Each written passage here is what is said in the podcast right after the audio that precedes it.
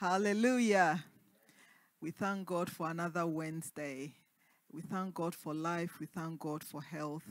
And we thank Him for the ability and the freedom to meet, even to worship Him this evening. It's just by His grace. It's not by our might. It's not by our strength.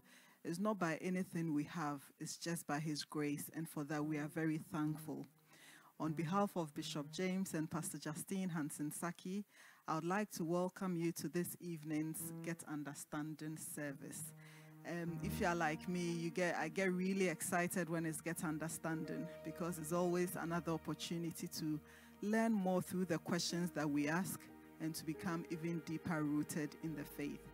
So if you are, I hope you're excited. You have your notepads, your pens, your tablets, and your questions ready. If you haven't sent your questions through already, you can post them on Facebook, Christchurch International, on YouTube, Christchurch HQ, or you can send them to our email address, getunderstanding at christchurches.org.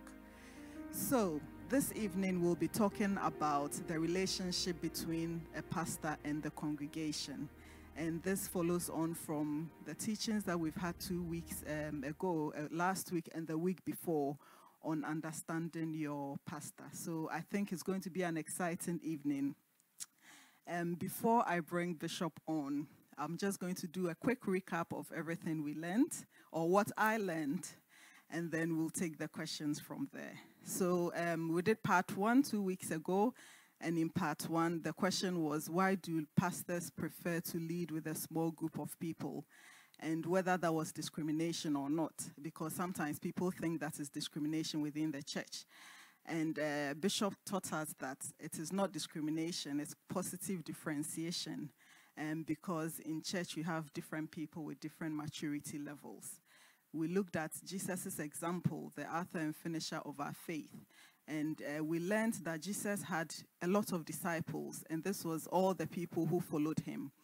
And out of the disciples, he prayed all night and he chose 12. And those 12 he called the apostles. And out of the 12, he also had the three, which was Peter, James, and John. And these three were with him in the Garden of Gethsemane when he was very sorrowful. And they were also with him um, during the Transfiguration. And out of the three, we had the one um, that the Bible refers to as the one whom Jesus loved. And we learned that that was John.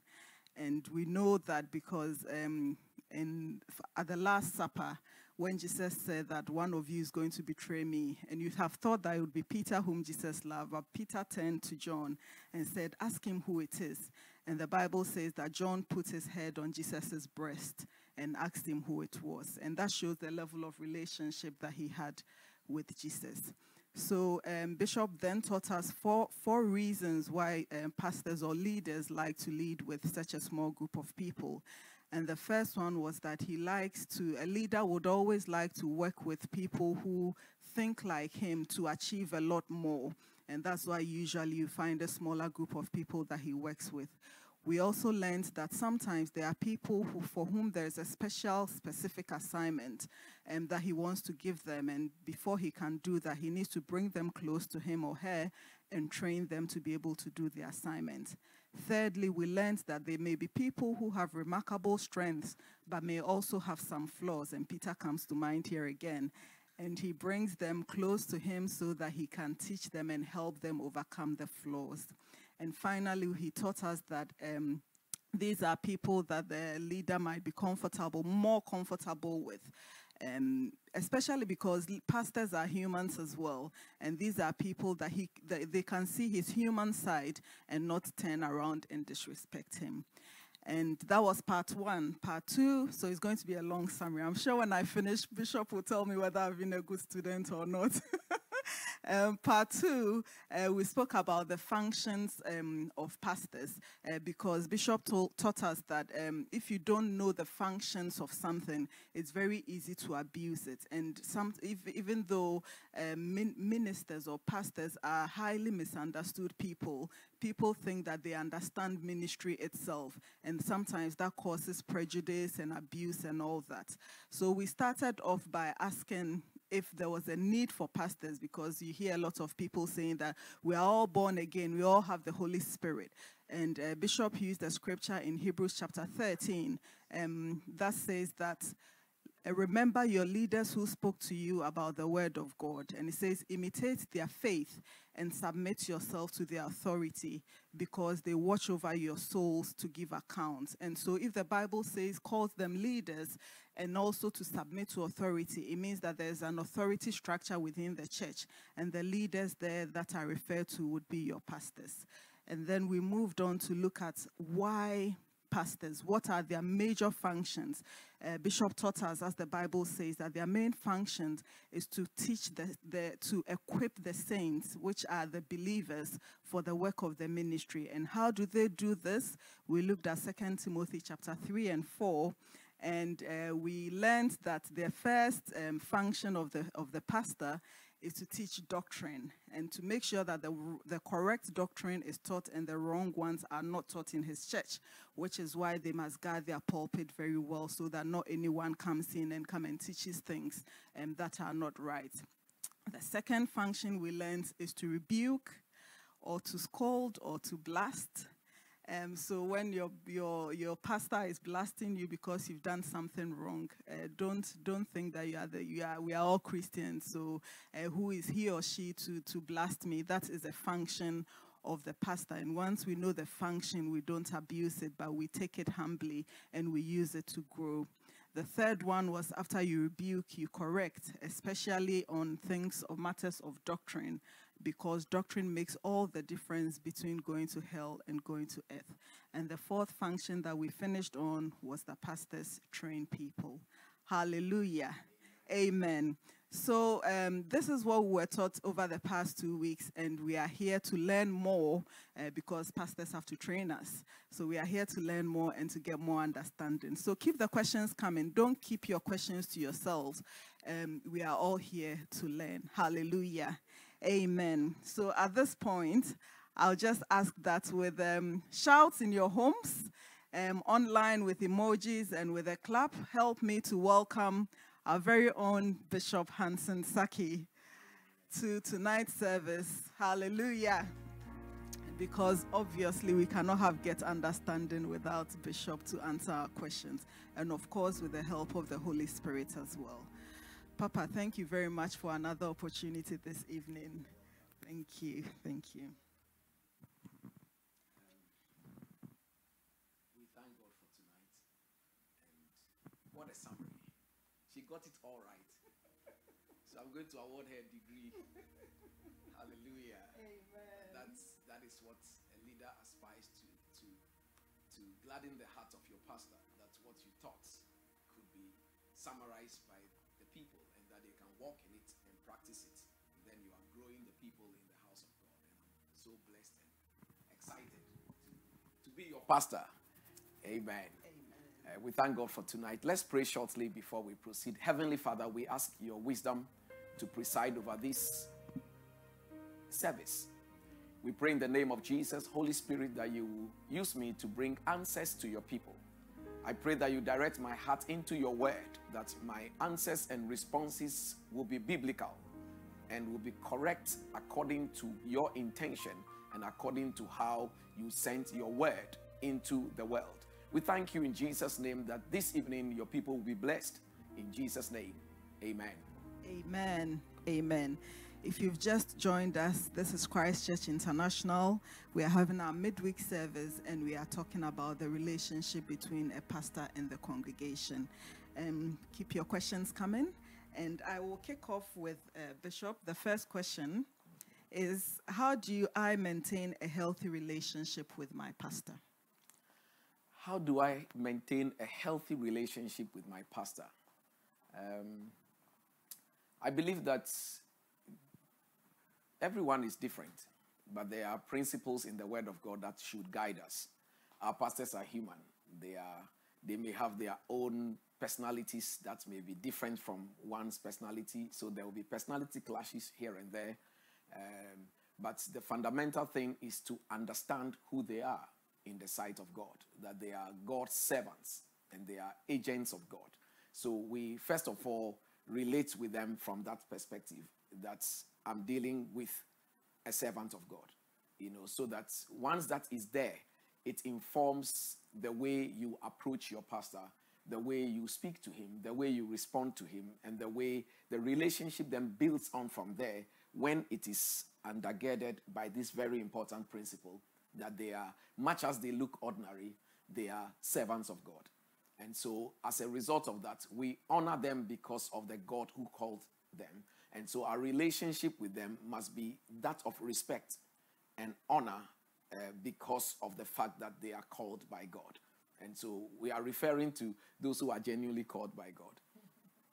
Um, so, I think that is how the relationship starts from there. And we maintain it consistently with that mindset because it is the mindset that makes the difference. If we don't maintain that mindset, we will move into the realms of familiarity and not being able to distinguish who is before us. That's where the inappropriate behavior and relationship then starts. The moment we lose sight of that and we bear this in mind, it changes the game. If we look at the relationship between Moses and his siblings, um, in his case, God called him and the first group of people God gave to him to also support him in his ministry were his siblings. You know, his older sibling, who was um, Aaron, and then Miriam, um, who then uh, assisted him. Uh, but then, somewhere along the line, um, they probably couldn't distinguish between whether they are dealing with their youngest brother or they were dealing with their pastor. And, and that is where the challenge came in when they came to discuss something about his marriage and they didn't approach him with respect. Um, you, I mean, scholars reckon that Miriam would have been about 12 years older than Moses. Remember that there was a law that, you know, male children born to Jewish parents should be killed. So a lot of parents were being careful having a child. And so there was such a big gap between Miriam and Moses. That was why she could play that key role she played when the boy was born, and after three months, the parents had to put him in a basket.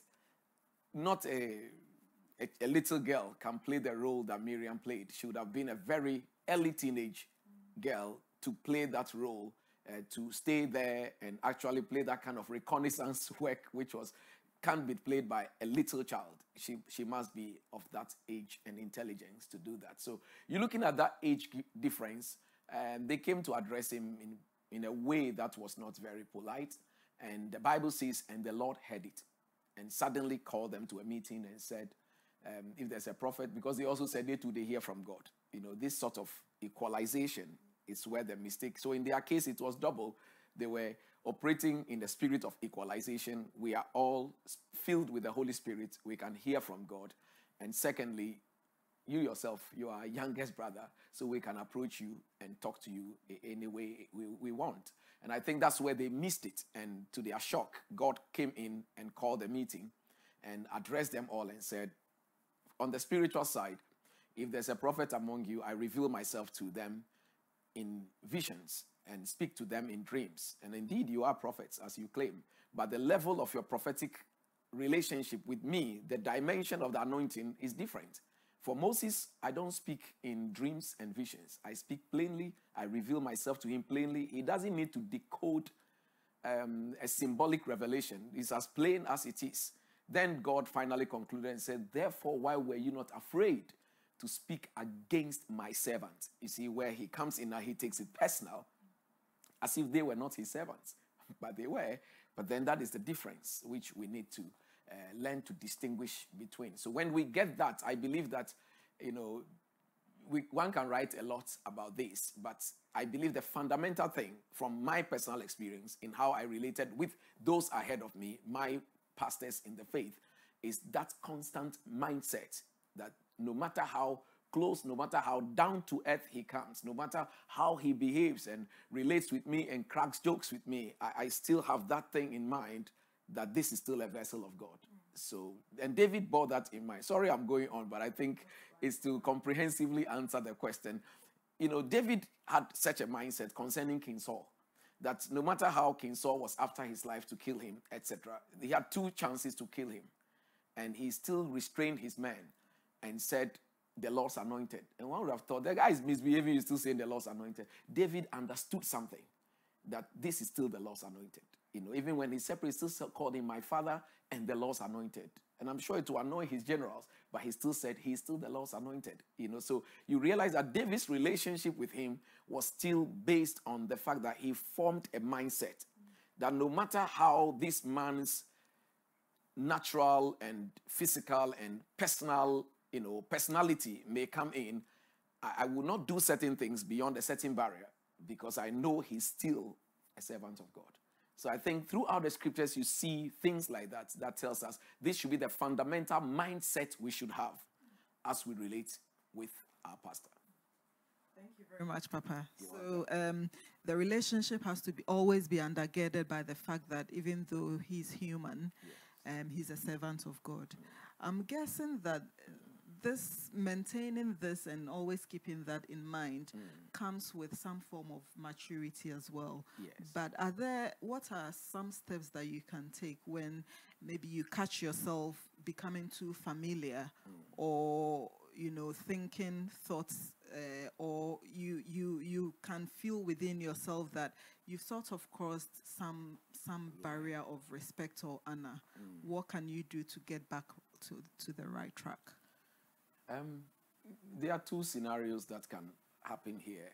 Either you would have done it so, you know, flagrantly before the person, and in that case, you just need to trace back your steps to apologize. Um, if you felt that he saw that, and therefore, you know, there would have been a distance. Uh, because, of course, pastors are nice, but they are very sensitive and sometimes they are very mindful of who shows disrespect and think, oh, did I go too low? Did they not miss? Did they not get the revelation that I'm still relating? You know, Jesus was the Son of God, and He's God Himself. Uh, he comes down and eats with these fishermen who actually He created. Um, sometimes Peter had gone a little bit outside the zone. The Bible says one he tried to rebuke Jesus, and he did, and Jesus called him aside and dealt with him. You know, so there is that possibility that's there and I believe that that is what Judas may have probably, you know, the familiarity could have been there. That's why he thought probably maybe he's just human anyway. Let me betray him. Because I think if he's constantly mindful that this is still God, probably he would have been careful attempting to betray him. So it's, it's possible that uh, as humans, we, we can sometimes miss the line. Um, and sometimes it even happens in pastoral marriages where sometimes, you know, the, the spouse who is not the pastor um, sometimes forget that you are dealing with your pastor. you know, so it's a very thin line. I mean, I'm sure it was the mistake of uh, Michal, Saul's first daughter, who was David's um, wife, and I think that she, at that point, that's where that sometimes it becomes very complicated with God because this God, uh, if you are dealing genuinely with His servant, his behavior sometimes is some way. You know, I believe that Miriam and Aaron when to speak their mind, and then God took it in a different way. Uh, David goes to dance publicly as he brought the ark. Uh, he gets home and the wife just says, Look at how you are dancing naked before the people. And God took the matter seriously. David also became offended and that you couldn't distinguish between your husband and a priest of God, the prophet of God, and the king of Israel. You, couldn't make that difference. And, and, and the Bible says, as a result of that statement she made, she became barren for the rest of her life. You know, so you see certain things that happen this way. So sometimes when we miss it, I think that we can promptly apologize. If we felt that we have crossed the line, and maybe Pastor may not have seen it, then we adjust it the next time. So that the next time we find ourselves around the same circle and maybe the same conversation was going on, you, you check yourself in the way you do it. So it's, it's every circumstance would dictate how to really correct that error. Um, you don't run away. He's still human and he's a father or a mother figure. And so they could understand that maybe they too, as they were rising, may have committed such mistakes. The only challenge is that sometimes we still have very intolerant men of God who you know, much as they committed those same mistakes when they were rising, uh, not tolerate that at all around them and, and, and then mess up a relationship. So it is possible that as the closer you get, um, the, the possibility that there could be those sort of uh, little mistakes and errors and um, maybe, let me say, uh, you know, a misapplication of proper conduct around the servant of God. So when you miss it, apologize. Uh, I've had that experience in the past where someone did that, um, and one I saw it um, and called the person's attention to it. But the second one, that's another person. The person did it and was feeling guilty. You know, felt like maybe I've maybe I picked it. I did it. But the person came to say, you know, the other day when we were all talking, I said this and I felt it wasn't appropriate. Um, so I just came to apologize if you felt that way. Uh, I'm not disrespecting you in any way. I forgive. I move on. I encourage the person. So sometimes you may pick it yourself, and maybe the man or the woman hasn't picked it. You could, if you still feel guilty and feel condemned, you could still approach the person, raise it, and then that would be another form of mentoring and an opportunity to learn anyway. So I think that this would be the approach. If you missed it, apologize. Raise it, say, I missed it, and you are forgiven and you move on.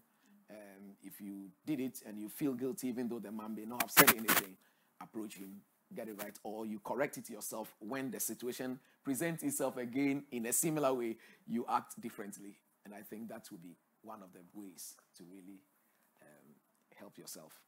Thank you very much, Papa. So, yes, uh, we have taken off. Yes. And uh, we are already learning a lot. So, if you've missed it, apologize and move on and learn from it. Amen. Amen. Um, the second question I have, Papa, it says, How important is loyalty, commitment, and dedication when it comes to the relationship between a pastor and the congregation? Okay. Um, the subject of loyalty is a very important subject. Um, and just like every other subject, it has been abused. But the fact that it has been abused in certain uh, settings and certain churches, it doesn't remove the fact that it is still a very important thing. Um, loyalty, dedication, and commitment um, are necessary um, keys to the establishment of any organization, uh, whether private businesses, governments, ministries, even you know government itself. The president or the prime minister requires loyal people.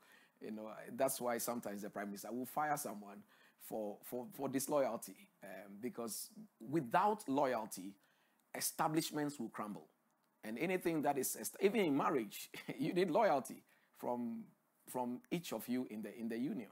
So everything on the earth requires loyalty to operate well. And like I said earlier on, it can be abused or not. But they are very, very important things because without loyalty, vision cannot be transferred to the next level. In, in, in 2 Timothy, uh, Paul said that the things you have heard from me among many witnesses, the same thing commit to faithful men. You see, the word faithful is the word pistis. That means loyal, dependable, reliable. So it says, I am one, Paul. The things you heard from me, you are two, Timothy. Take it and pass it on to faithful men who will be able to teach others also. So you see, it can run four generations or to four sets of people. So you need faithful or dependable and reliable people to carry the vision on. What we do in church is carrying out vision. Everything we are doing in church is carrying out a mission God has given to us or to that church. Every church, we are all the body of Christ, but we have all been given specialist roles to play. That is why you've got different ministries with different emphasis in the body of Christ. But nothing would work well without loyal and faithful people. Jesus had to have loyal and faithful people. And we all saw the devastating effect of just one disloyal person, Judas. You could tell the impact. He couldn't afford to even have two. That is why the Bible says that when he picked it in the spirit whilst they were having dinner, that Satan has desired to have Peter also. He said, I have prayed for you so that when you are saved or redeemed, you also help your brethren.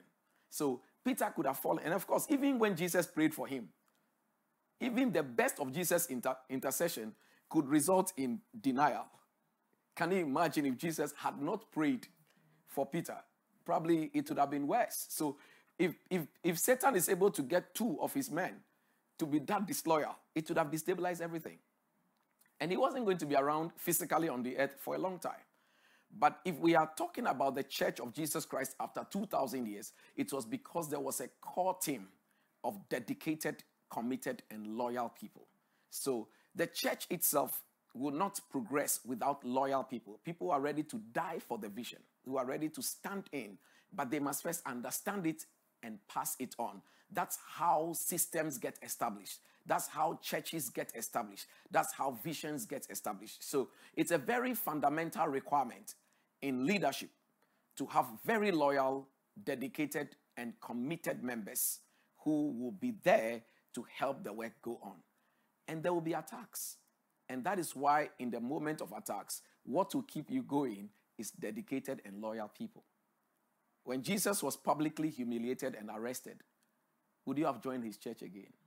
So it takes some loyal people who understand that this can happen to, to pastor all the way to the cross. It was a moment of humiliation. There have been seasons of breakthrough and power when he healed many and fed 5,000, and there were crowds that wanted to make him a king. Then they stormed Jerusalem in that triumphant entry. It was powerful, but it was still possible as a result of very loyal and committed people who took a risk to go and get a donkey and bring it for him to sit on. And then they didn't sit on it, they walked and cheered him up. You know, loyalty has got many aspects of it. But with all that victory, then came the moment of the shame of the victory, of the vision, where he has been arrested, crucified naked, and all of them had to flee for their lives for that moment. Um, but eventually, they started coming together because they were still loyal and committed. And that's how visions go on to the next generation. Everything we're giving birth to must outlive us and outlast us if if whatever you started died with you, then then there was no need to have started it in the first place. But if anything will last longer than you, then it requires loyal and faithful people. So it is a very major requirement in the ministry. The sad thing is that loyalty can be taught, and it can be taught properly without taking it to the far right or to the extreme where it is now becoming controlling that even the loyalties demanded said that you cannot even, you know, suggest anything within that organization. You can't, you cannot have an opinion. You can't suggest something. There are certain things that, you know, those ones are, are uh, non-negotiables, like the name of the church. It falls on the founder of the church. It's, it's, that's there. But you know, every other thing, or maybe we are planning for a crusade or something. You know, we can't say the Holy Ghost said you know, only these 10 people will go, or we are going to get this car necessarily or this bus from this very company. No, you leave it to people. They are professionals. They are people with skill that can actually run those things. God brought them all to help. They understand loyalty, but loyalty that tries to stifle people from speaking, that tries to control people, um, try to humiliate people, uh, even when they miss it, you know, try to publicly disgrace them. Um, and all those things. And, and if they commit a mistake, that they are shamed publicly and humiliated in the name of loyalty, I, I don't think that is the best. That now moves into witchcraft, which is trying to control people and trying to raise robots out of them. You know, you must speak like me, otherwise you are not loyal. You know, it doesn't have to. There are there are unctions that fall on people and they end up speaking like the leader. That's fine. But it mustn't be the leader demanding sound like me. You know, otherwise you are not you are not becoming the Holy Ghost. you know, God calls us with our personalities, and the personalities He uses it to actually also advance His work. So people come with different backgrounds and different personalities. Genuine loyalty does not seek to control them. It seeks to create platform for them to perform, and yet being loyal, faithful, and will not abandon the sheep or betray the master or betray the house or join others to slander the work of God. So let me let me pause here before Amen. I end up lecturing the whole night. Amen. Thank you, Papa. So um, nothing works without faithful and loyal people. Um, but loyalty does not stifle people, it doesn't control people, and it doesn't disgrace people. Amen. So loyalty is not to be abused. It is very important um, to make church grow. It is very important to make organizations grow, but it is not to be abused. Amen. Amen. Amen. So I have a follow-on question with loy- about loyalty. Yes. It says that loyalty is often spoken about when referring to a congregation member and their commitment to the pastor. My question is Should the same level of loyalty and commitment be expected from the pastor to the congregation member? Yes, absolutely. In fact, that is the fundamental work of the pastor. You see, he is the shepherd. That is why the Bible says a good shepherd lays down his life for the sheep. You can't lay down your life for something you are not committed to, that you are not loyal to. So the pastor also must be loyal to the flock.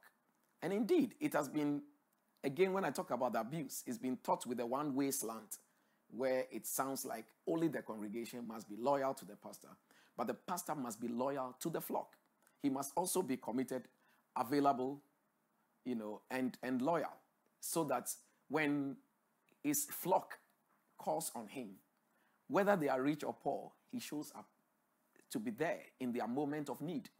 So it's not like every time pour to the pastor, be loyal to him, but he's nowhere to be found in your case. That is not being a true shepherd. The fundamental duty of a true shepherd is that the shepherd is very loyal to the sheep. You know, because even in that context, the shepherd is a human being, whereas the sheep is an animal. And David said, The Lord is my shepherd, I shall not want. He makes me to lie down in green pastures. He leads me beside still water. He's so committed to them. And he's he's there. And that's why he says he will not fear any evil because he's so committed that the enemy won't come. When he says he prepares a table before me in the presence of my enemies. Now you need to be very loyal to the flock that you can organize a feast and let them enjoy whilst you are protecting them from the lion and the hyena that is hiding in the bush and say when would this man get off the way and i'll just come and eat these animals you know and so the commitment of the pastor is also very fundamental it's a two-way traffic in fact when loyalty is looked at carefully you shouldn't demand it it flows naturally because you have a relationship with the flock and because of the way you relate with the flock they will naturally also be loyal to you. If you are there for them, yeah, it's true. There were people who betrayed. Jesus was nice, but Judas betrayed him. You know, but that's one off. You know, that's not. Sometimes we look at the the disloyalty or the disloyal person and make it look like everybody is possible for them to be disloyal. But uh, there was only one Judas. It was devastating, but at least there were still 11 loyal people. Sometimes we forget about them and trumpet that of brother Judas. But Jesus was committed to them. And I believe that the pastor must also be very committed to his flock. Pay the price and do the same thing. As you do it, it's a seed. It naturally generates. The people become loyal to you and the mission of the church. And when we move into that place, you don't demand it, it naturally flows. Amen. Amen. Um, I'm just thinking, Papa. So the question about loyalty f- um, from pastors towards the congregation, I think probably it's because sometimes there's a perception that um, pastors maybe they respond to some people and not to others because I don't know because of maybe what they have or or something.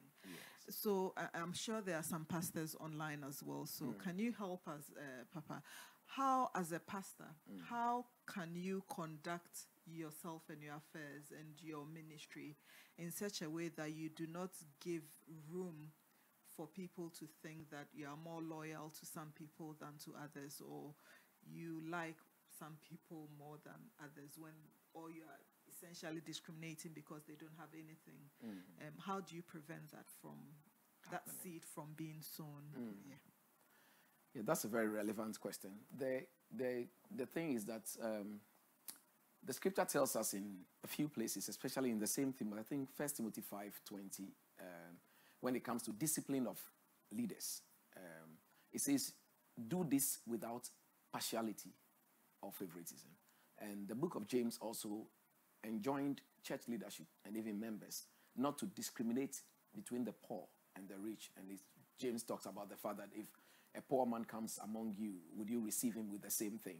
So, based on what I taught two weeks ago about understanding your pastor with reference to the people he brings closer to work with, um, sometimes when it's not thoroughly explained, like I did the last time, it is very easy from that perspective for people to think, oh, there are some favorites here. Um, but the, the purpose is to, Pastor brings certain people closer to himself because of the four reasons that were given, you know, because they understand the vision and they could run with them, because some of them have gifts and talents, but they have moral flaws or human flaws and weaknesses that pastor actually brings them closer so he could correct that. Um, and others that he wants to be very comfortable with and others too that have got what it takes to fulfill one or two things. So he use he brings them closer so he could train them for that assignment. That said the pastor must not discriminate against anybody. And so he needs to really conduct himself or herself in a way so as not to come across in that way. And i think that training is number one so that every now and then you provide some form of training for people to understand what goes on in the house, the nature of ministry, and the levels of relationship that goes on. I think that sort of training, if that is even weaved into the discipleship process of the church, when people are becoming members of the church, this is even a module to be taught, you know, who a pastor is. And when they observe these things, this is what actually it means. I believe that teaching, sound teaching of everything that goes on in the house, um, will help remove that mindset, that suspicion that there are some people being treated as favorites here. Um, that said, there are also certain places where there is clear discrimination because, you know, some people bless the pastor.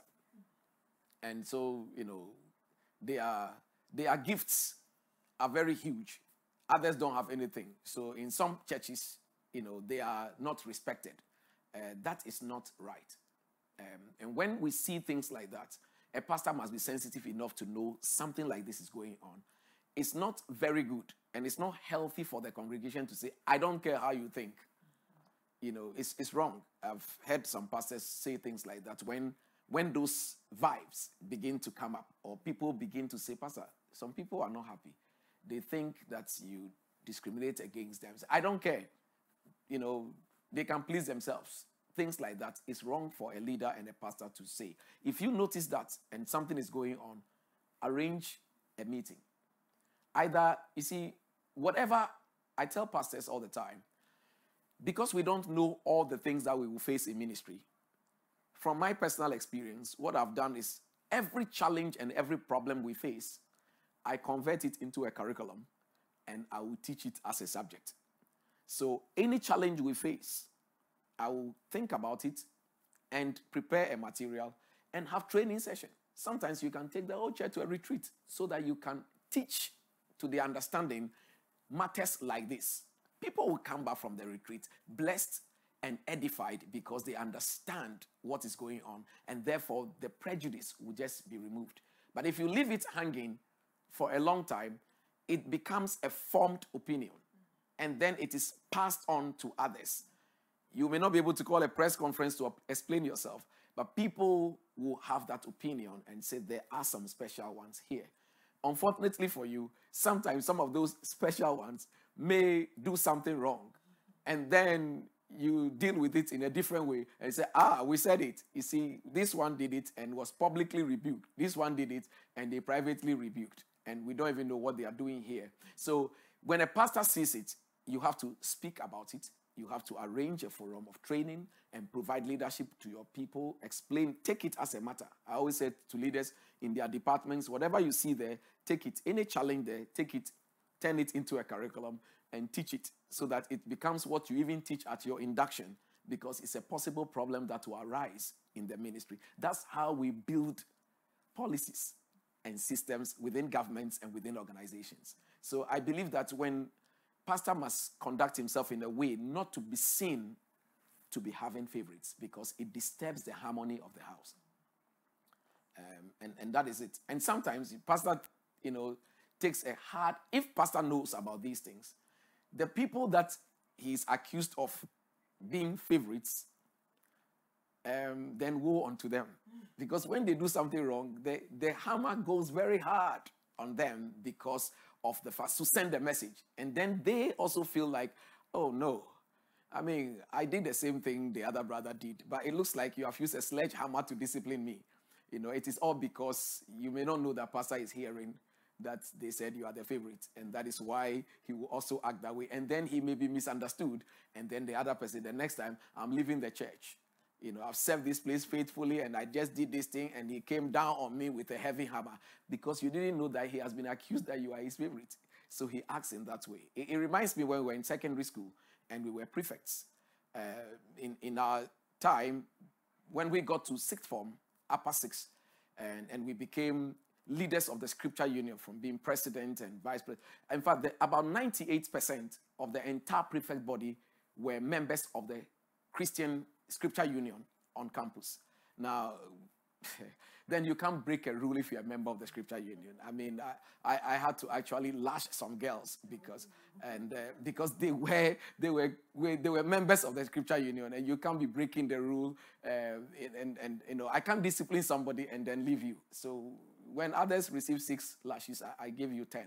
Uh, I'm pastoring some of them, so sometimes I don't disclose it for people to know that I've lashed them before. But I'm, I'm pastoring some of them in church. Amen. Amen. So if you're a pastor, if you're a leader, um, don't ignore prejudices and perceptions and memories. Yes. Um, because if I can borrow your words, the serpent in Genesis yes. can become a dragon in Revelation. That's right. Amen. Amen. Amen. If you've just joined us, you are welcome to our midweek service. This is Christchurch International, and tonight we are having a Q&A, a get understanding on the relationship between the pastor and the congregation. Amen. If you have any questions, you can put it on Facebook or YouTube, or you can send it to getunderstanding at christchurches.org. Amen. Amen. Amen. Just a minute. I have one very interesting question here, Papa. Okay. Okay, so um, the question says, I think this is this is a very interesting one because it, it's starting to look at um, not just a pastor, mm. but in, in a church where you have a senior pastor and other pastors as well. Okay. It says, is it wrong for a member to prefer the pastor over the bishop or the senior pastor?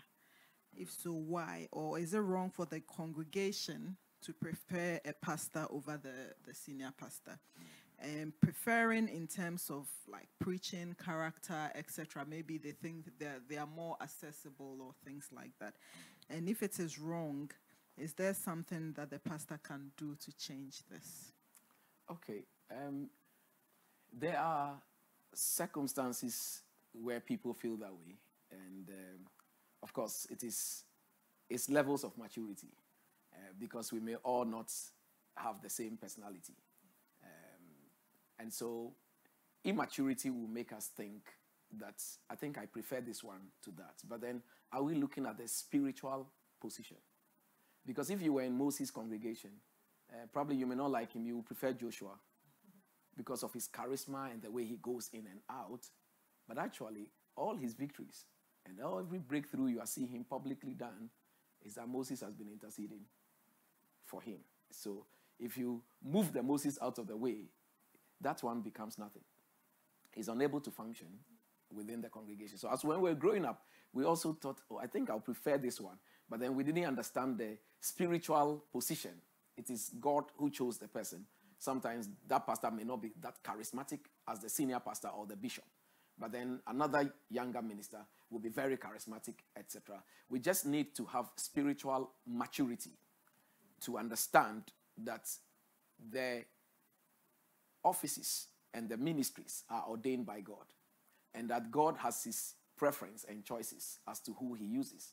And so we can be excited about who is preaching to us today and who is this person today. But then that should not make us try to substitute the head.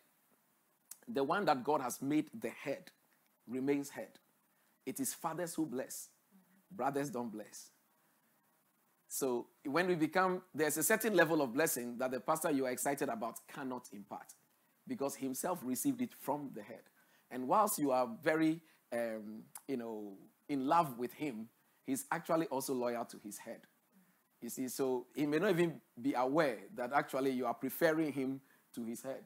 But it is immaturity that leads us into those conclusions. I remember in a particular church, you know, people felt that the assistant pastor was more vocal, much more, he has, you know, he's very, very eloquent than the senior pastor who is very, very, he speaks slowly and it feels like you will sleep. But I tell people all the time if you are very matured and very spiritually alert, you, you can hear the voice of God even through the most boring teacher. And so it is not the antics, but it is the spiritual position the person occupies. Um, Aaron and Hur um, could have made the same mistake where it appeared Moses was tired. And they could have just said, you know, shift him from the place, let's sit and, and do it. But they rather supported his hand because they realized he's not just standing there, he occupies a position. And that teaches us something because, you see, much as it was Joshua who was charismatic and moving in and out, and ultimately he led them into the promised land on the Mount of Transfiguration. When God needed a representation of the law and the prophets, it was not Joshua who appeared, it was still Moses who appeared. His position is still recognized by God. You find out that it was Elijah who appeared and wasn't Elisha, even though Elisha carried a double portion of the anointing. So it is not the display of power, it is a spiritual position. And when we understand it that way, we grow out of that immaturity and that mindset. It may be very slow, might be old like Eli the priest, but he taught Samuel how to hear from God. So there are certain experiences that that office is standing. You know, that person is standing in a position in the spirit which is not natural. So when we understand it that way, then we grow out of that. But I can understand when we were babies in the Lord, we have done that before. And thought, I oh, I got to, oh, he's still the one preaching again. When would they let this guy preach? I just love that one. You know, but then that one that you even love, the unction on him is being supported from somewhere. And so that is the maturity we have to get into if it is wrong, yes, it is wrong in that perspective. We all get excited if it's another person because we all have different personalities. But in terms of the spiritual position, biblically, it would be wrong to have that mindset. And if it is, then you repent out of that mindset and start looking at the ministries, the ministry gifts with the eye of God. And that will help you to grow out of that you know, because that will also help you. Because otherwise, you may also be heading a department, and someone might feel you are too dull moving this department here. I think get off the way and let me come. I think I prefer the assistant to you. I won't attend choir rehearsal if the assistant is the one is not the one leading. You know that will start rising in, but it is all because of spiritual immaturity. And I think that when we understand it that way, it changes the whole game. Amen. Amen. So it is not the charisma, it is the spiritual position. I have I have another question just around that. Yes. So um how then do you if you have a relationship with a senior pastor mm. And there is an order that has been set in the church so mm. for instance as just an example mm. in our church we have a grievance uh, procedure yes. where you you go through your head of department then you go to a deacon or a pastor, and then if it, it, it's not, they are not able to solve it, then it can come to you. Mm. So if you have a relationship with the senior pastor, mm. should you bypass these things? Should you bypass the set order? in the church just because you have that kind of relationship with him and you are more you think that you are more free and you know able to share your your thoughts with him or even if let's say an announcement goes and says oh if if you need this go to pastor a mm. but yeah I, I, don't i'm not really free with pastor a uh, I would like to go to Bishop because yeah, Bishop, I know Bishop I talk to. Is that right? And if it's not, then how do you how do you set that right as well? Okay, um, the Bible says that in the house of God there is order, and so leadership must be firm to make sure that order, orderliness is followed in the house. If we bypass the rules we will destroy the integrity of the organization and the discipline of the house. So much as you may be free with the bishop or the resident pastor, um, if the procedure says go to A, go to A. Now, again, it comes down to spiritual maturity. Because you see, the Pastor A that you don't want to go to was actually put in office by, by the bishop. And that's why Jesus said, Anyone that receives me has actually received him who sent me. And anyone who denies me has actually denied the one who sent me. So you can't say, okay, I respect the bishop, but I don't respect this other pastor. You are actually indirectly respect, disrespecting the bishop who actually put him in office in the first place. So you can't be disrespectful to, let's say, a resident pastor and say, but I am respectful to the bishop. You know, the resident pastor was appointed by the bishop. So in the same way, it flows to the head of the protocol, the head of, um, you know, choir, etc. So when there is a procedure in the house, follow the procedure. And if you are the bishop or the senior pastor and someone bypass, direct the person back to, to the procedure, which is the right thing to do. I mean, we had an incident in our church a couple of years ago where um, a pastor had an issue with my wife. Now, unfortunately, people saw her as my wife, but they failed to see her in her position within the house.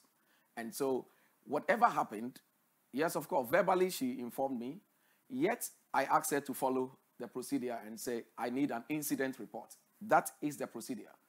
You know, so she had to follow a procedure. And what we did was enshrined in our constitution. It wasn't because she's my wife. I would have done it for any other person because the thing is right there in the constitution of the church. You know, so the procedure is written there, and I have to follow the procedure, especially when the person I'm dealing with is a pastor who has been trained in the system.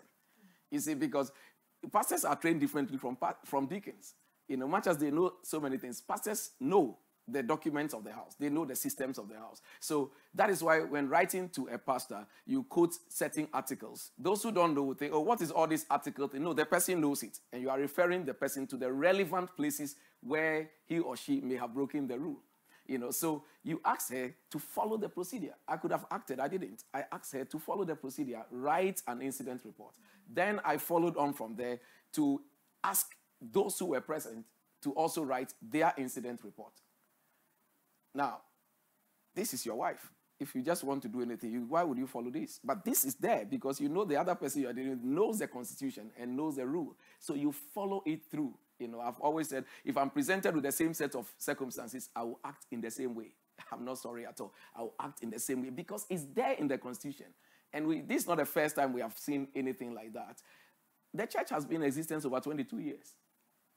Everything that we have had it before. We've suspended pastors before. We've done, it's not something new. So the point is that I, if I allowed it, then you would have bypassed the procedure. But you followed through and even wrote again to the person, explain yourself. This is the allegations that have been brought. Can you write back to explain yourself? Why should this happen? So you see, I was following the procedure there. I didn't just act to say, hey, you did this, go home. No, follow the procedure. So even if you are the senior pastor, make sure that you teach the others to follow the procedure. You see, teach them to respect the leaders you have put in place. So, in case they, by their immaturity, even try to bypass the rule, direct them back to the, don't hear the matter, take them back, let them follow it. It will finally come to you, but it must pass through the proper channels so that it comes. Otherwise, you destroy the discipline of the house the command and control structure is broken, that becomes difficult for your leaders to lead the people. Because the moment you let someone cross it up to you as a senior pastor, you undermine the position indirectly of the leaders you have put in place. Now, if that person finds that door open, then the person can be rude in their department and anything, they come to you. You know, in that case, eh, you are not helping the system. The house of God also must be a place of discipline. You know, we don't do that in our workplaces, isn't it? You don't just go to the CEO, you follow the procedure.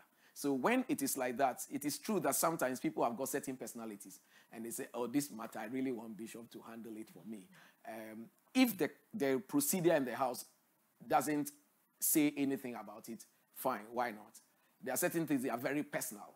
You just think, okay, I think I like this person's personality to handle it. Those are different things, you know. So those are different. But when it comes to procedures of discipline, we have to follow the system until it goes up and up and up the chain till it gets to the top where it must get to. Um, if it is about your marriage, you know, sometimes you you look at it and think, okay, maybe there's a pastor in charge of marriages, so you go to that pastor. Um, there are certain things where sometimes people will say, well, I've I've discussed it, but I think that I, I didn't like his approach. But everything, give it a try first. So that when you go around the person, it makes sense. I mean, if you look at our procedure in, in Christchurch, especially in the grievance issue, you realize that it states clearly if the way maybe something happened, let's say, in the protocol department, and you are not happy with it, the rule says speak it up with the head of the department. If the way the head handles it, you are not happy with it, it's very there, it's there, it's very clearly there. It says if, if you are not happy with it, tell the head that thank you for handling this matter, but I prefer, I want us to take it to the next level. I, I still, I'm not very happy with the way it's been approached. I want it to go to the resident pastor. You know, so then that person is even aware. It's not that you go behind the person and suddenly the resident pastor is handling something, because that again destroys trust. So if you have nothing to hide, draw his attention. Yes, sometimes as humans we feel like, oh, did she say I didn't handle it well? At least we could still see the person is not happy. So he says, I'm not happy. According to the rule, I can appeal to, to the other person. Because when it goes there, the resident pastor will still call that head to say, I understand you handle this, but she says she's not happy, so we're bringing it up to this level. You are invited to the meeting. You know, so it goes on like that and goes all the way to the top. We, that is proper. So at least there's transparency and there's trust. So I believe that that should be the way it should be. When it comes to personal issues, yes, you can call Bishop. You know, if you have headache, he didn't say that. If you have headache, go through Pastor A, B, C, D. No, you could call him or even call the other pastor. But when it comes to the laid down structures of the organization, there is a good reason why those things are within our code of conduct and within the constitution of the church. So I think I've, I've spoken too much. These days I'm growing old, as my son say. Amen. Amen. Amen. So when there, there are laid down procedures, we have to follow them. Um, the Bible says that God is the is a God of order, yes, um, not disorder. So um, let's learn this evening. If you try to, you know, circumvent the the procedure, Bishop will send you back. um, don't be offended when he does. It is supposed to help us to learn and to follow the procedures of the house. Amen. Amen. Amen. Um, I have one question here, Papa. It says that how does a pastor relate with church members financially? Mm, okay. Um, pastors are supposed to uphold what we call ministry ethics. See, there are ethics regarding every uh, profession and every institution. Um, ethics are the above board procedures that we follow to ensure the integrity of the ministry. In Second Corinthians chapter 6, uh, Paul wrote and said that we do these things so that the ministry is not blamed. Um, I'm sure those of you are following maybe British political news. Mm-hmm. You hear that the Home Secretary came under fire recently uh, because she has broken ministerial code. You see, these are code of ethics. So when we do it in church, it's not like we want to control anybody. It's the standard way of behaving ethically. Now, pastors are supposed to observe ministerial ethics. And one of the ethics that pastors must follow is financial ethics. Um, you are the pastor of the church, you are not a bank. Ethically, pastor must not borrow money from church members. Um, because anything can go wrong. You know, sometimes you may lose your respect for borrowing money from church members. Secondly, if you are not able to pay back, you create a little problem for yourself. You see, because my grandmother always says that the tongue that goes to ask for a loan is different from the tongue that actually pays it back. And so, in order to protect your office and your dignity, that's why Paul said, I have learned to abase and learn to abound. If you don't have it, don't force yourself, don't push it. Don't go around asking for money and throwing a pity party and making it look like you have nothing to eat and you are struggling here. No. Believe God and trust God to provide for yourself. But don't borrow money from church members. Secondly, don't keep money for church members. Don't hold money in safekeeping for church. You are not a bank. If the money gets lost or it gets missing in your house or in your custody, that will also create a small little scandal for you. Um, again, you know, church money, unless that is the beginning of the church, and or maybe circumstances means that part of the house of the church, part of the uh, your house becomes maybe a church office. Church money must not be counted in pastor's house. You know, church money must not be counted by the pastor. It sends the wrong message to people, as if all the money has been given to him. You know, so you really need to follow ethical procedures when it comes to money. But with members of the church, and of course, we've seen that in the past where we had some leaders who borrowed from members of the church, and some even went to borrow in my name. And I had no idea, but they said, oh, well, my salary is delayed. And the bishop said, if, you know, he, he would have given it to me, but he's also committed to other people. He said, I should ask you. And I haven't said anything like that. You know, it goes a long way to affect the integrity. Money can be very some way. Um, and so, as a leader, you have to be very, very careful uh, in relating with people, especially when it comes to money. I, I have a follow on question. Yes. um, money and finances are one of the things, even outside of church, that can really spoil relationships really quickly. That's right. So, um, in terms of business, should a pastor can a pastor have a business that involves selling to other members to the members of the church? And if that is your what you do, then how do you manage it in such a way that it doesn't become a problem for the church? If that's your personal business, right? Right. How do you handle that so that it doesn't, you know, become a big thing and a big problem for the church as a whole? Okay. Well, as a, as a rule, um, the pastor must stay above board. Um, if it becomes necessary that he's running some business, uh, he may have to let someone run it for, for him, um, and so that at least he's not in the front all the time um, over that, because that becomes very difficult. Some people may have to um, buy things on credit um, within the house, etc. Uh, some too, because they know, oh, he's pastor, they, they may not pay, uh, and the pastor may be suffering you know so and he doesn't know how to go and ask them for, for the money uh, because of his position. So pastors who do business and there's nothing wrong if, if you have to do business and run some business. It, it's, it's proper and it's in order. Unless the calling of god clearly says you are called into full time and you have to touch no other thing that's a different thing. That one god would have said that to you so you stay within that.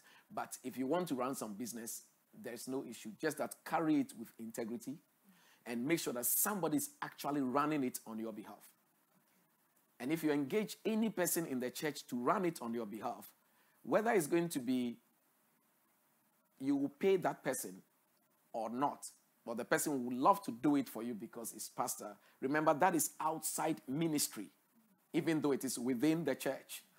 Um, get some form of agreement and write it down. Because sometimes that same person say, Oh, Pastor, nothing. Oh, I'm just working for you. Sometimes they may change and start telling people, you see how after service I'm still standing here selling this thing, and they are not giving me even a pin. Now that creates a problem. So make sure that, Pastor, any dealings that will involve finances, let there be a written agreement. Let there be some witnesses. Write it down. I engage you to sell shoes for me in the church. You have promised that you will not take any salary from me. We have agreed. I've engaged you after service. You do this, you do that, and do that. When you finish selling, bank it do, because it's going to still be money with a church member. Even if people in the church don't buy it on credit or they won't default, the person who you have committed the work to is a member of the church. That person is supposed to bank the money. What if he doesn't bank all? You know, so all that there must be firm rules that is also written, some form of agreement. And when members of the church even, you know, come together, we love ourselves, we are happy, and we want to run a business together, I still say, let there be a written contract, spelling out the terms of what we have here, we've come together, we are running a business. Um, when we finish, whatever the proceeds are, we are going to share 40% among ourselves, 20% will go into this and that. This should be clearly defined. The Bible says, Can two walk before they agree? No, let's start all these things. Again, with experience, I say everything involving money, let there be a written agreement. Let there be a written agreement for the sake of the future. Because sometimes when prosperity comes, some people may change. Somebody may accuse another person falsely, or somebody may get some wrong advice and they change towards the whole agreement. And now they go and say something else, which was not what you agreed. So when you call the matter, it's always this one's word against this one's word. When it comes to money, it creates needless suspicions. So let there be a document that will speak for you. No matter how close you are, still, please do something like that. It protects you as the pastor in business and also as congregation members who are also contracted to do something. Amen. Amen. Um, I will stretch it once more, Papa. Yes, stretch it. Today we are here for everything. Um, so, does this also apply to um, not the senior pastor, but mm. other pastors as well in terms mm. of business and even leaders? Uh, should they have a business that involves, you know, selling? And if they do, do they also need to get someone to front it for them, or because they are not the head, it's okay for them to, you know, front their own businesses? Um, I think that in, in all circumstances, um, it is the household of faith. Um, I don't believe that members of the church should not run businesses within the church. Uh, the members of the church also become their clients. And so we all help one another in the house of God. Um, I believe that it will apply, especially, you know, just think about it. What is it that you are selling? Because you are pastor. Um, and it is the nature of the business that will determine whether you should front it or stay away from it. Because sometimes it will be very difficult sometimes to find yourself in that position because there are certain levels of selling um, that will mean that somebody will have to ask for a reduction. And uh, he looks at you and is going to bargain with you that way. Maybe it won't be possible. In that case, you may lose business because someone thinks he can never negotiate that with you so he's rather going to look for someone else to actually deal with. So it's also wise sometimes to find someone. In all these things, let the senior pastor know about it. So he gives his permission that that business can run. Because the other business you want to run, another person would like to run the business or will try and do the same thing. And then there'll be competition in the house and hurt and needless. So the thing is that is pastor aware of this? If pastor is aware, then he knows if another one is coming, he either have to advise whether that should be allowed here or not, you know, and everything clearly explained in a loving way so that one doesn't feel like, oh, but you see, when it is my turn to do this business, they say it's not allowed here. Mm-hmm. It's to prevent needless fights and competition in the house. So if, if the senior pastor is aware, he will give his permission uh, for something to be done. If he looks and gauges that this might cause a problem to the ministry, he may pause everything and say, okay, I don't think this would be a good idea for this now. Sometimes he may say, I think do it outside for a while uh, until the coast is clear. You know, so that when another person can say, oh, somebody has come already. He started this business two years ago in church. If we add this, it may create a problem. So I think that I will not be able to permit that here. That understanding should come. You know, and I always tell people in similar situations, if it was the, the thing was on the other foot, and you were here before that person started, would you not have loved Pastor to have given the same verdict? So that is the way it should be. Uh, but it should be done in such a way that it does not obstruct the main purpose of ministry. And I think that in those circumstances, it would be wise to find someone to actually front it um, as well. So Amen. Thank you, Papa. You're welcome. So now we're moving away from money a little bit. I'm sure we may come back later. Right. Um, but I have a question here that says, is it right for your pastor to correct or rebuke church leaders in front of the congregation? Okay. The, as we learned in the past um, week and two, um, one of the primary functions of the pastor is to rebuke, to teach to rebuke, to correct, to exhort. And so rebuke is part of the work. Now, but how do we do it? You see, so there are many things God may have asked us to do, but then wisdom also teaches us the context in which it has to be applied. Um, I think that it's, um, I think it's Second Timothy chapter 4, verse 20 and 21. Uh, maybe let's, let's be sure I'm quoting the right scripture. I, I, I normally don't go off the thing, but let, let me be sure that it is the right scripture so that I don't. So it, it is First Timothy chapter 5. First Timothy chapter 5, verse 20. It should be First Timothy 5, 20 um, and 21. Yeah. Do you want me to read it? Yes. First Timothy 5, 20 and 21. Those who are sinning rebuke in so the please presence. start it from 19. 19. Do not receive an accusation against an elder except from two or three witnesses. Those who are sinning rebuke in the presence of all, that the rest also may fear. I charge you before God and Lord Jesus and the Lord Jesus Christ and the elect angels that you observe these things without prejudice, doing nothing with partiality. Amen. Amen. So if we look at this, when it came to correction, the pastor, in this case, the apostle Paul, was directing Timothy, his son, on how to handle some of these things in the congregation. Uh, in chapter 3, he has taught him how to, criteria to look for to appoint leaders in the house. And then in chapter 4, he talked extensively about doctrine and the sacrifice and practice of the faith. And in chapter 5, he gives further instructions, especially on how to handle widows and also discipline of leaders in the house. There, it, the context is leaders when he says the elders.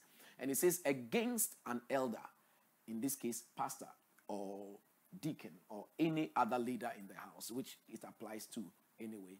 It says, any accusation against an elder, you pay attention to it, but let there be two witnesses before you can even give it a hearing. And then it says, when you have done that, those who are sinning, that means those who continue to sin, that means those who continue to break rules, even with moral sin, whatever it is that needs to be corrected. When you use the word sinning, it is present continuous tense there. That means that after several admonitions, they are still doing it. That is when we come into the public rebuke because it's there clearly spelled out. It says, therefore, this category of leaders who consistently break the rule, rebuke them before everybody. So there is a place for public rebuke where you call the person to stand in church and blast in the presence of everybody. This can only be done when the procedures have been followed. The private admonitions, secretly, as a leader, you correct your leaders privately first. If you correct them like little children before the people they are leading, you take away their self confidence. As a leader, you must give your leaders confidence to lead. And so you don't actually rebuke them in the presence of that. Even when they do something wrong, call them privately and rebuke them. They'll be happy with that. And that is also very good because it's part of your teaching. That's why sometimes you see the scripture says, and Jesus called Peter aside and rebuked him. You know, so it means that you don't do that publicly because it will take the confidence away from the leader. He will feel ashamed. He will feel humiliated in the presence of the people he's leading, which you have asked him to lead. Whatever a leader does, call him privately, but consistent breaking of the rule and sinning, which may go a long way to ultimately affect the integrity of the church and bring the name of the church to ridicule and leadership to ridicule, then at one point, there must be that public rebuke. And he says, do it so that it will send a message to other leaders. That's why it says that others may also fear. So there's a purpose there that it will send a message to others that look, if you continue this way, this can happen. You may be caught publicly, unawares, uninformed, and it's sudden. Because if we tell you before, you won't come to church that Sunday. So you won't know, and suddenly you are called. And then it's done publicly. That has a place in scripture. But before we get there, that should be the that should be that should be the last, last, last resort after several private admonitions. Then we are told how to proceed again on that. That do it without favoritism and partiality. You see, he answers that earlier question. So even when we have to rebuke, rebuke whether the person is the one that brings the highest tithe to the church or not. Correction is important.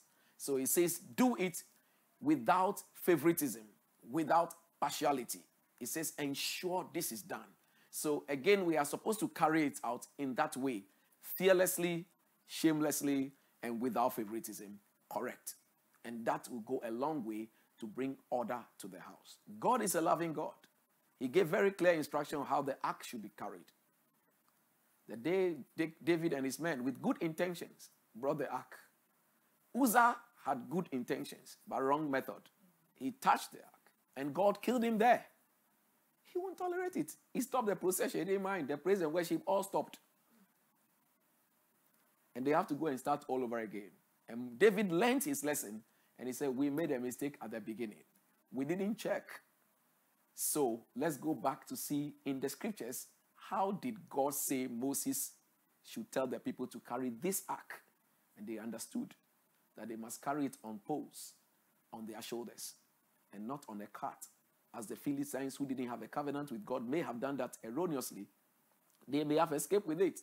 But for you that have a covenant with God, a member of the church that have signed up to say that I will submit to the rules and regulations of the house. Sometimes you see, it's a covenant you have signed. When you join the church, you are given a form.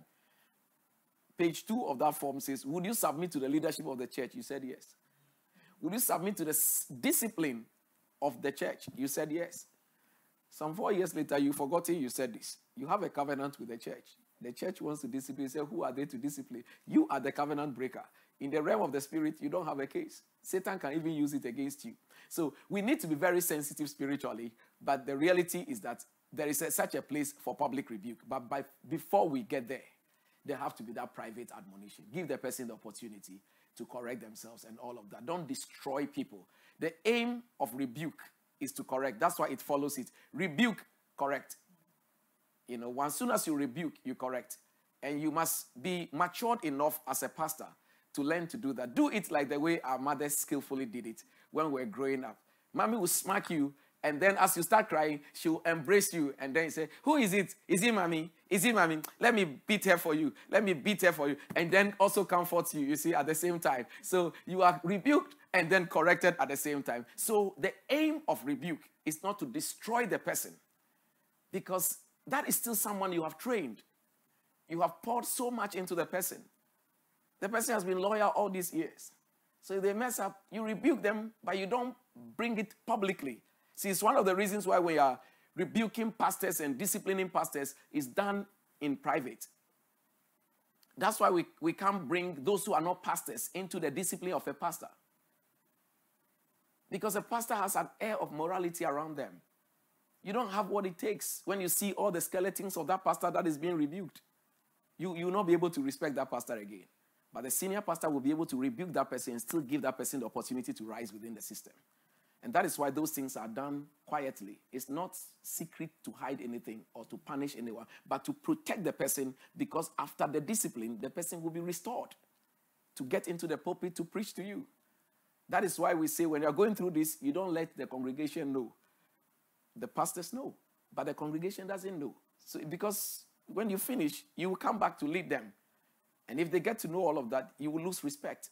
That's why we correct leaders privately. We can only come forward publicly when they have broken all the rules after several admonitions to actually do it publicly. So the intention is not to destroy them because their future is still important. And that is the important thing that we have to consider whenever we are rebuking people and correcting. I know in certain organizations it's very bad you are publicly humiliated right in the church with your children around and all those things. That is not Bible. That is not right. You don't humiliate people that way. Um, you correct them. The purpose is correction, not destruction. And so we can't be doing that in the whole congregation. You know, when out of the blue, the leader have not even been given several chances. Just stand. How is your branch? Is it working well? Not working well. Look at you and then the words and insults and abuse and all of that. That is totally unchristian. You know, that's totally unchristian and that's not acceptable. We have to respect the people that we have made and trained as leaders and give them opportunity to function and correct their errors so that they can learn from it and be able to lead their team with dignity. Amen. Amen. Amen. So the aim of um, rebuke is to correct, Yes. um, to And restore. Yes. but not to destroy. So even though there is a place for public um, rebuke, it's very rarely, it should be very rarely used. It should only be used um, after consistent breaking of the rules Yes. And when it's going to bring the, the church into disrepute. Yes. Let me also correct something here. Sometimes um, there can be what some people might think is public, but it is actually not public. It is when you have a team of leaders. Let's say you have met all pastors and you are receiving reports from each of them, and you are, you know, talking to each of them. You see, it is a meeting of equals. It's pastors. It's, there's no congregation member here. So if I say, I don't like the way you are handling your church. You know, that kind of, it, it shouldn't be seen as, as if I'm rebuking you publicly. You know, it's, it's different from, I would never do that in a congregation. I'll never do that with even a deacon around. You know, but if among pastors, it is a meeting going on, which is actually receiving verbal reports. And so there can be that feedback going on. That should not be misconstrued in that context you know, and even that, it will still be done in a way not to make you feel humiliated.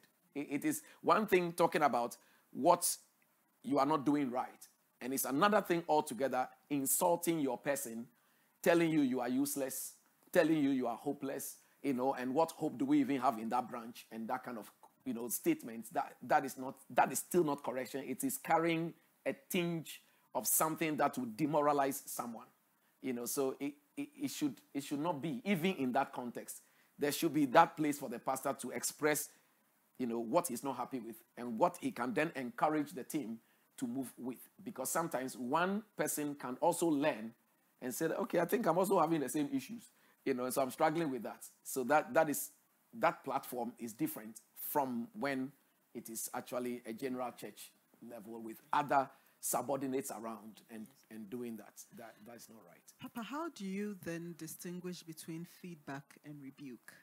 Okay. Um, because sometimes, if you are not careful, um, you might be given feedback, but you could take that as, as a form of a rebuke. rebuke. Yes, yes. I mean, there is. I mean, some feedbacks are forms of rebuke, but they are not carrying any penalty with it.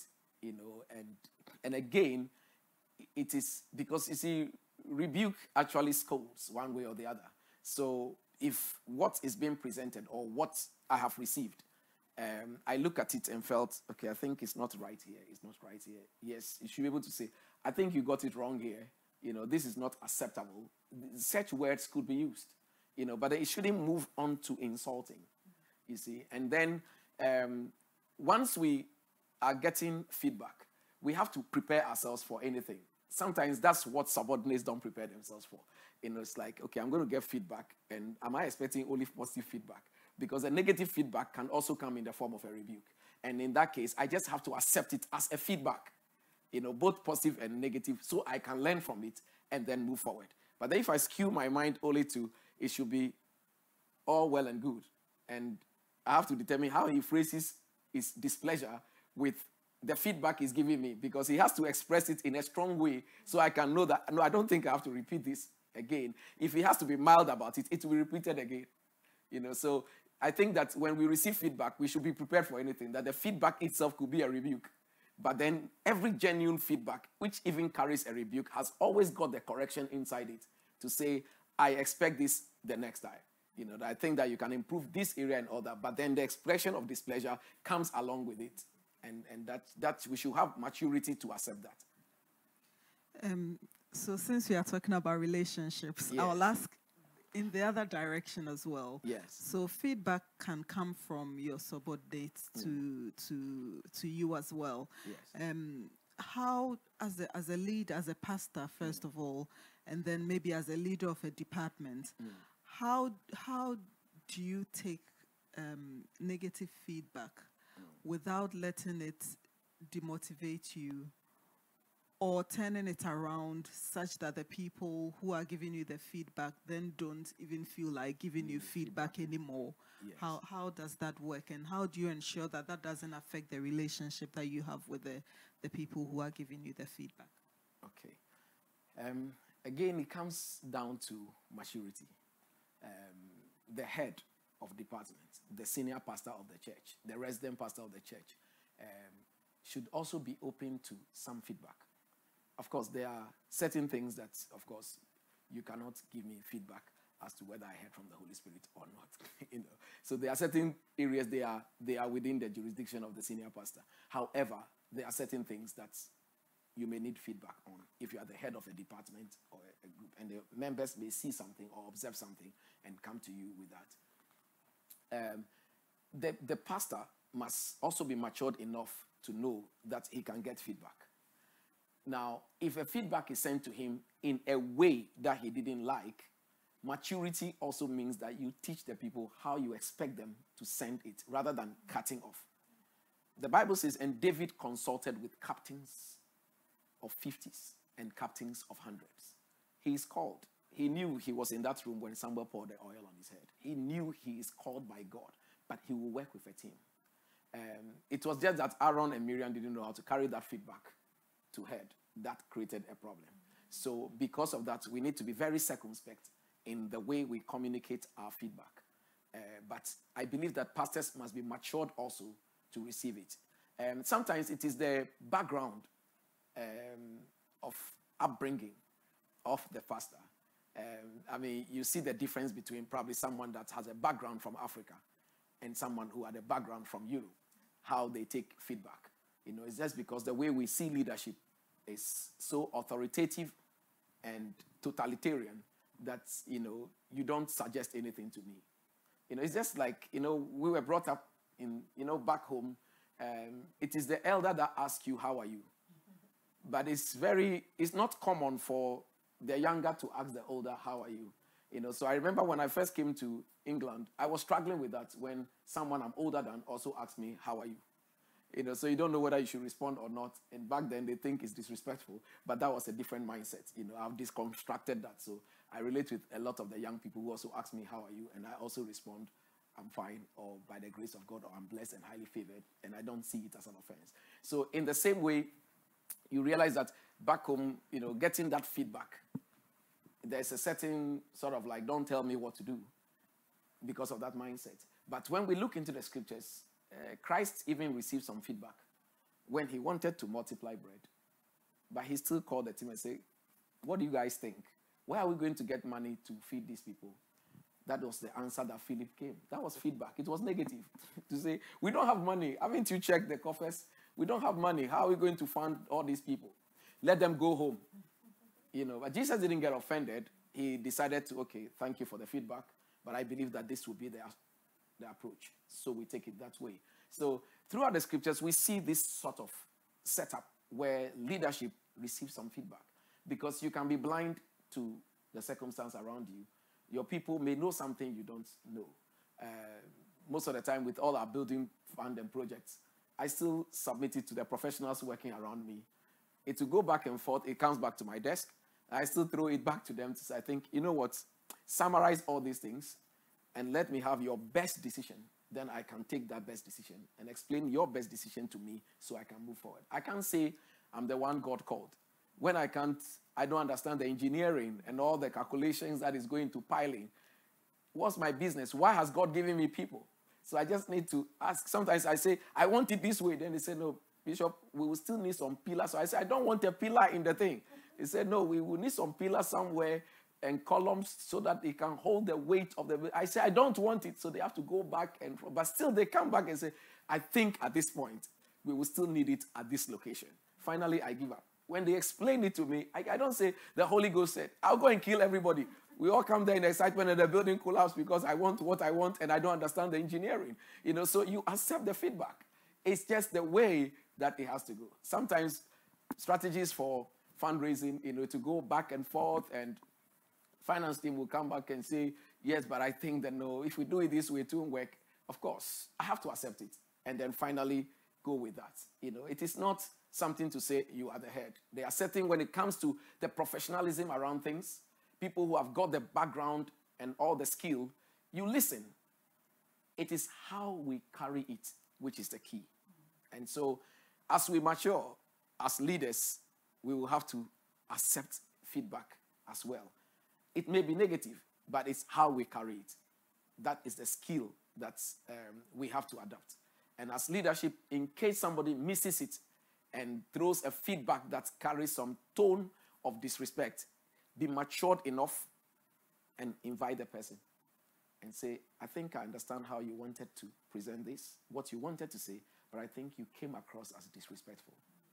You know, so then you correct that person in private. And in that case, you have coached someone how to deal with leadership in the future. It may even go a long way to affect their performance at work, that they would have learned a skill from you. So don't just be angry and cut off, say they don't respect. Let's emancipate our minds from a certain mindset and culture where we came from. Amen. Amen. Thank you very much, Papa. You're welcome. Um, so I'm going back to finance. Okay, let's go back. if uh, you said that a pastor must not borrow from um, church members, mm. must he lend to church members? It, it is the same way. I have learned by experience that um, if you lend to church members, make it that it is a gift. That it, it may come back or may not come back. Because it's the same way, it can create problems. You know, it can create problems. So, um, if you feel someone has need and they need money from you, weigh the options carefully. Look at everything. It also depends on the extent of relationship. You know, Jesus built relationship to the point where he could hand over his mother to John. So it depends on the depth of the relationship that you have and build with the people. But all that said, if you decide to lend some money, um, you have a choice. Some may come back and some may not come back.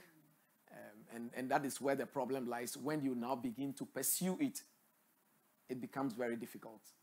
As the pastor, now chasing this person for the money.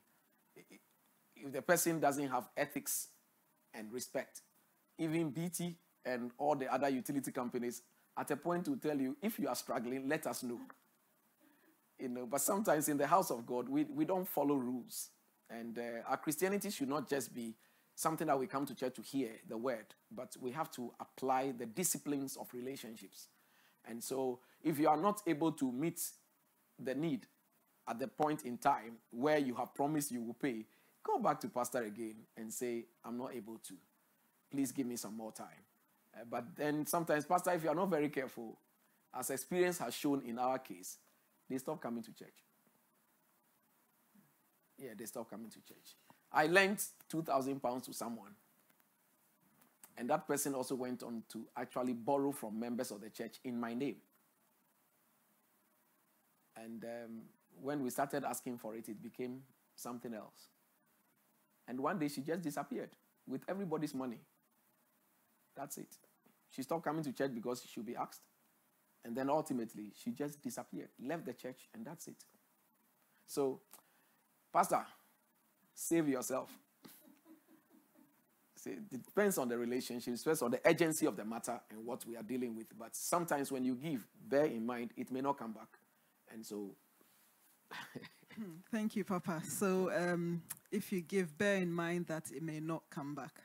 Amen. So, Papa said something about discipline of relationships. I haven't asked for his permission, but at this point, I'm going to say that uh, Bishop has a book called Blessing of Relationships. Since we are talking about relationships, if you don't have it, please, Amazon, you can buy it, read it, it will bless you. If you've read it, buy it and give it to someone so that we can all grow in relationships in church and, and in work at work and in our families as well. Amen. Amen. Amen. So sorry, Papa, I didn't ask for permission.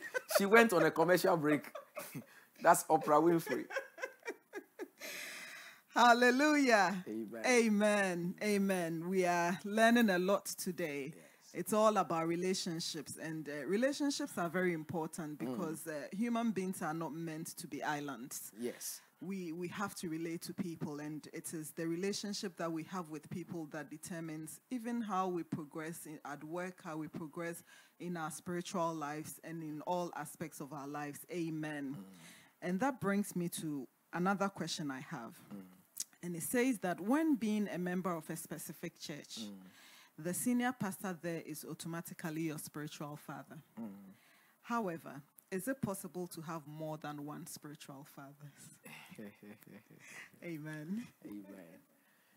Okay, sometimes some people struggle with spiritual father, even though, you know, sometimes they try to criticize those who use the word spiritual father. Uh, but we know that when you say spiritual father, you are not trying to substitute God Almighty, who is our father spiritually. Uh, God knows our heart when we say someone is my son in the Lord or spiritual son. You know, Paul uh, described himself as father and called Timothy and Titus and the rest as my son. And he says, I've begotten you in the spirit. So um, that, that is the, the way things stand. However, um, the general response to this is that we can only have one spiritual father or father in the Lord. Paul wrote and said that you have one father, but you have many instructors. So those other people may be instructors, may be teachers, but there's only one father. You can only have one father. That's that's what Paul taught. I think in in, in um, Galatians, if I'm not mistaken, it says that.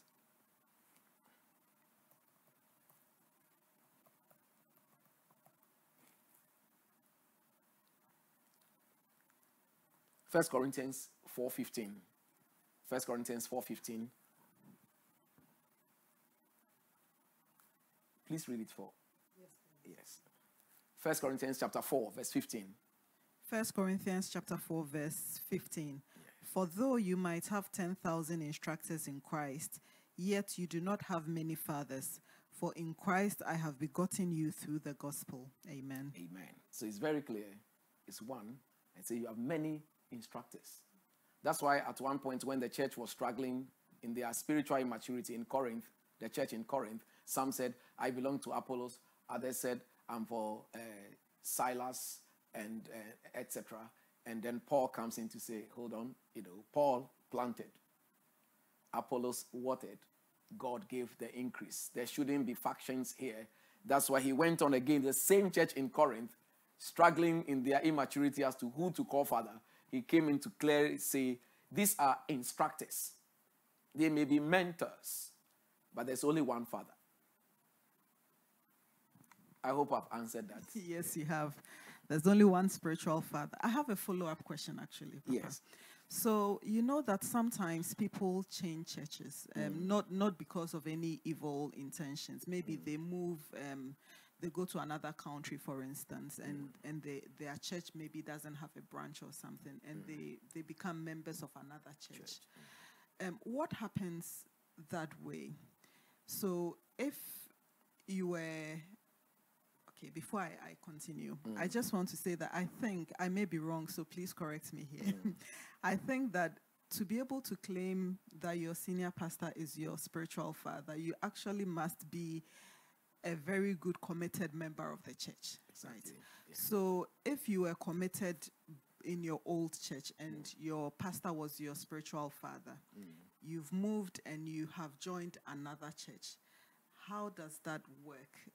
Is there a change of ownership? Okay. I don't know if that's the right word. Right. Okay. I always say that fathers are not like suits that we change. You know, they they they remain the same. Sometimes we, and like you rightly said, um, it is not that anybody who comes to our church, I am their spiritual father. You know, I'm, I may be the spiritual head of the house, but I may not necessarily be their spiritual father, um, because I may not be the one who have mentored them, trained them, poured into them. They just came to the church. They cannot just be my children. They are members of the congregation. I am their shepherd at the moment, but sonship is different. It takes some time to raise sons and daughters.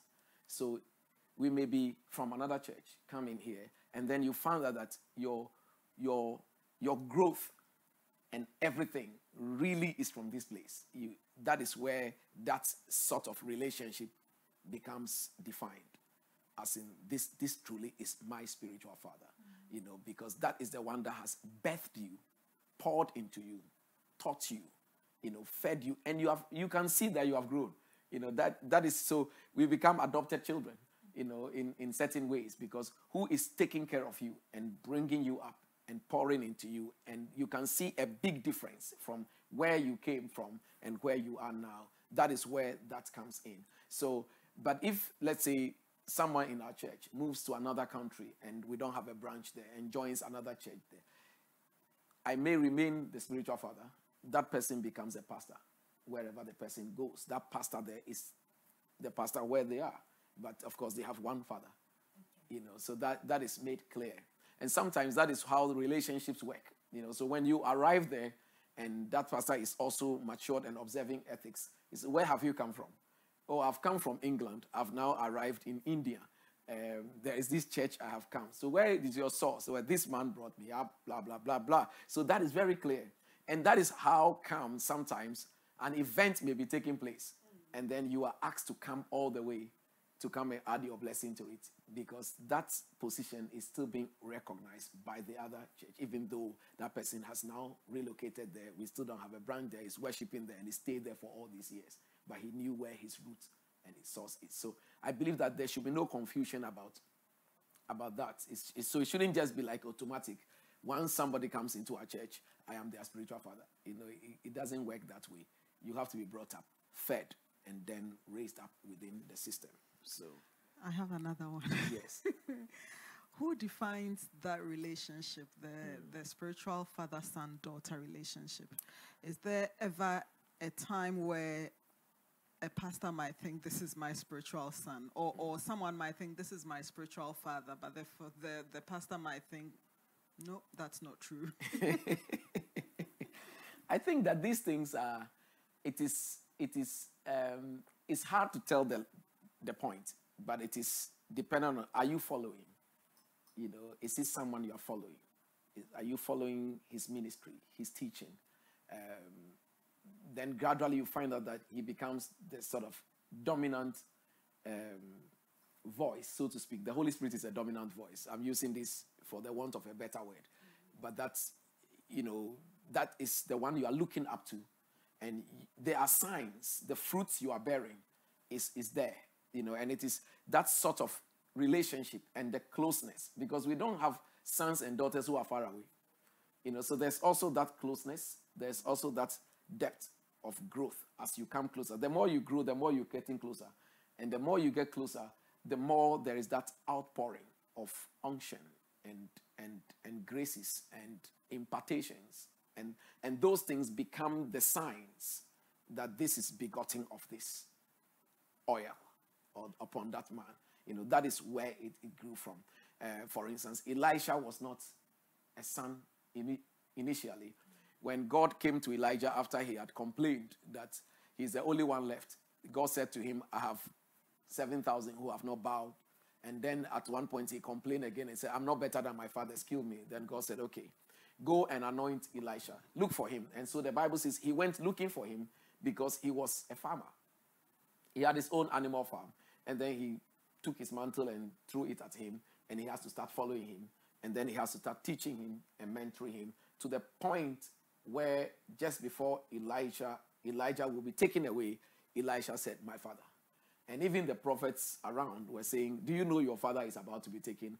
And then he cried, My father, my father. It became even his nickname that the future kings of Israel still go to and say, My father, my father. So you see that initially it wasn't there, but it was built in the course of time. And that is how Elisha became. And then he carried the anointing as well. Joshua, from the beginning, may not have been seen that way, but the more he served faithfully, following instructions of Moses, serving Moses, getting closer, getting closer, impartations started flowing, and that is where he stands different from the rest. So that is how it is developed. It doesn't become automatic, it is developed over time. That's why Paul could write to some people and say, my son in the faith.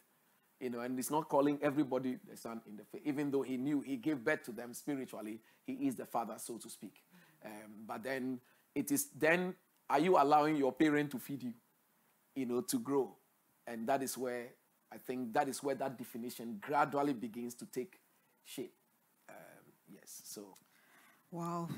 Thank you very much, Papa. You're most welcome. Um, so I just realized that it's nine o'clock. I have. I'm sure there are I some have questions. enjoyed myself thoroughly, and um, I have learnt a lot. But I have. I think we'll take this last question. Okay. Um, if there are any any more questions, if anyone has any question from the discussions uh, we've had, the answers that Bishop has uh, um, given, don't think that when we close, that's the end of it. Please send them through, and we'll find a way to answer all of them. Amen. Amen. So the the the last question I'm taking, Papa, it says, "Is it right for a pastor to tell his members how many children they should have?" Uh, it is not right. Uh, the pastor must know his jurisdiction. Um, he may relate to the people. He may, if it's a joke, it's a different thing. But I've heard something like that in some churches where, you know, um, a pastor was asked uh, not to have any more children uh, because he's, he's surpassing the number of children that the bishop has. Um, and so that is unacceptable. That is no longer leadership, that is controlling. See, we have to know the difference. We, we can guide, we can lead, but we are not called to control. Uh, humans were not raised by God to control another. That is the work of witchcraft. So we can dominate the animals. But when it came to man, check the scriptures. If you look at it, it said, Let us make man in our image, that they may dominate and have dominion over the earth, not themselves. You see, so they have dominion over every other thing, but not another human being. So we facilitate. So for a pastor now to start veering off, unless I will only come in with such an advice if I feel that it is it carries some health risk. Okay, but it cannot be imposed. But it can be a good advice to say, I think the first pregnancy nearly resulted in your death. The second one too, we it was a close shave. I think I think you should pause for the safety of your wife. That that could be a good advice. But in the some of the instances that I have heard, um, you know, a, a senior pastor went as far as advising an abortion of a junior pastor's, um, you know, wife's pregnancy uh, because he insists you can't go beyond this number. And I think that that is witchcraft. Uh, sometimes I've also heard in some other church where such things go on because he wants to have people available to do the work of the Lord.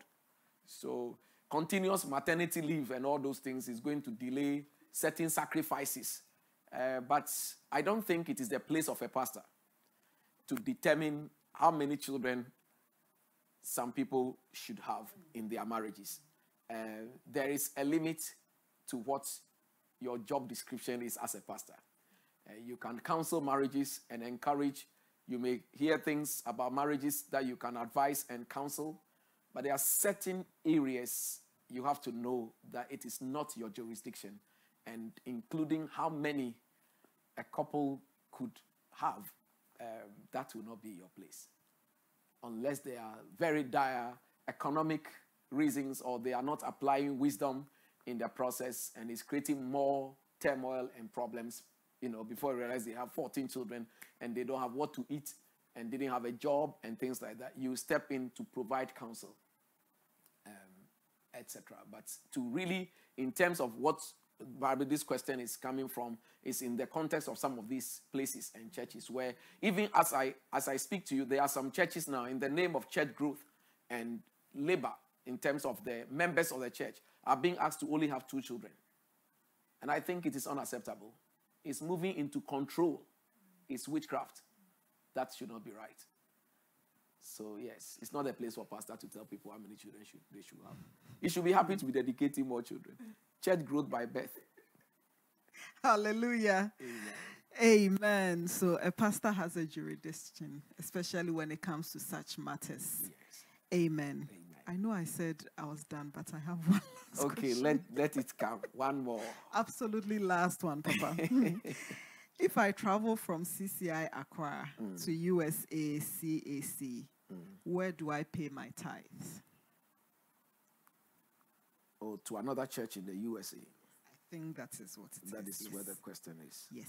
Um, yeah, I think that under normal circumstances, you give tithe where you are fed. So if you have become a member of another church and you join that church, then you have to give your tithe there. If you decide to be a blessing to your mother church, where because you have relocated, you are not in church, and you decide, you can set some money aside and give it as a blessing. But in terms of where your tithe goes, your tithe should go to where you are being fed as, your, as, as a pastor feeds you. So uh, that is the general rule uh, that there should be meat in the house for the work of the Lord. So that, that should be the way it is. If there's no church, you continue to tithe to your to the where you have left until maybe you find another church. If you have to start a branch, then that goes into the same house. But if you have to be anywhere, then you, you tithe there until the Lord makes another way out. Amen. Amen. I mean, I, I don't know how to end this, Papa. Um, it's been a thorough blessing this evening. I, I think we've had, well, I say every time that whenever we have Q&A, we just move from one level to the next to the next. and we have learned a lot tonight. Um, if you missed any part of it, please, YouTube, Christchurch HQ, Facebook Christchurch International. This and then all our other messages are there. Even if you didn't miss it, he, listen to it again. I promise you, you will hear something that you missed tonight. Um, whenever you listen to it, as Bishop says, every time you listen, every time you listen, you will hear something different. It will minister to you differently. Amen. Amen. Amen. So please, online, can we have some emojis as and some drum rolls and all that and some shout and dance? As on behalf of everyone, I say thank you very much to Papa. Um, we've been blessed. Um, I'm sure the messages will come through. It's been a, a blessing this evening. You have really helped us to get understanding on the relationship between the pastor and the congregation. And I know that this is just going to help our, our relationship even more and it's going to help to move our growth and the church forward. So thank you so much, Papa. You're most welcome. We are grateful. Amen. Amen. Amen.